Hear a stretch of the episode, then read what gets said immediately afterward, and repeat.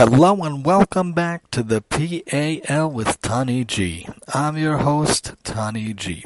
Welcome to the show where we discuss one Mishnah per podcast with sagely commentary and practical advice and lessons woven in. Questions, comments, suggestions are always welcome at MaximumTEE at yahoo.com. We're almost halfway through the last chapter in season two using Pirkei Treasury here on the PAL. Reminder, we're going to be taking a summer hiatus after finishing chapter six, God willing, and we'll come back fresh, new, with commentary from Yad Avraham through the ArtScroll Mishnah Series, God willing, for Season 3, starting off in the beginning of the school year, God willing, Bli Neder. Let's go to 6-5, Vav Hey. Al tevakish gedula la'atzmecha. Do not seek greatness for yourself. Al tachamot kavod.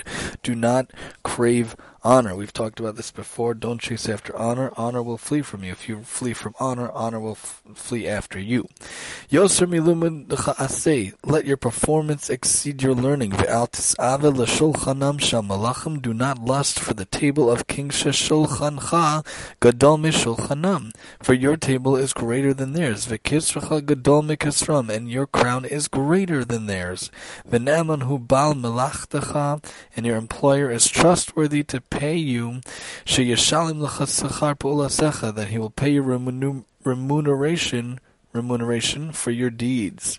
So here we're talking different good comments. All the comments in Pirkei are fantastic, but here good ones as well. Let's see what we could learn with some comments as well. In spite of the great reward awaiting him, talking about not seeking greatness for yourself, in spite of the great reward awaiting him, one who studies Torah and performs mitzvahs should not seek greatness for himself. That comes from the Tiferes Yisrael.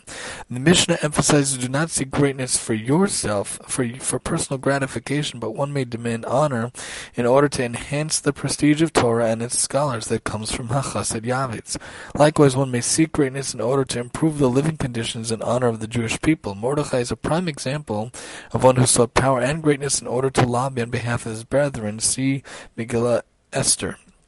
That comes from Medrash Shmuel, but one should always bear in mind that he must examine his motives carefully. It's easy to claim that one is concerned only with the honor of the Torah when he really means himself. Other commentators understand the inference for yourself as teaching that one should not pursue greatness for personal ends, but should certainly aspire to spiritual greatness. Alternatively, one should seek self-glorification, should not seek self-glorification, but should want others to attain success and greatness. Not craving honor by seeking honor for one's scholarly attainments, one does not merit the supreme reward for the study of Torah for its own sake. See 6.1. Do not allow yourself to become envious when others are honored while you stand aside unnoticed.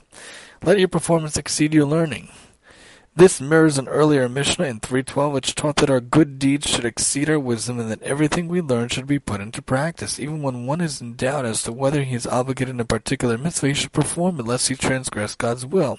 And that's from Rashi, Machzor Medrash Shmuel. Ruach Chaim says, let your performance of mitzvahs exceed your habit. Always try to upgrade the quality of your performance, investing more time, intelligence, money, and emotion than you have in the past. Do not lust for the table of kings. Your table is greater than theirs. Do not not be tempted by the opulent lifestyle or the power of royalty. Do not be tempted by the luxuries and pleasures of the good life, because the reward that awaits you in the world to come is greater than any royal table can provide, and that comes from Rashi and Machzor Vitry. Even to support people in need, one should not lust for the riches of royalty. Even kings are limited in their ability to help others, but one who lives according to God's will can justify the sustenance of the entire world. Thus, the table of the righteous is greater than that of royalty, and that comes from Medrash Shmuel. Since people of merit eat from God's table. They are guests at a table greater than any in the entire world. That comes from Lechem Shamayim. Your crown is greater than their crown. The crown of Torah is greater than that of royalty. That comes from Medrash Shmuel. Ruach explains, while the crown of royalty can be removed from one person and granted to another, the crown of Torah is a permanent fixture in the life of one who earns it.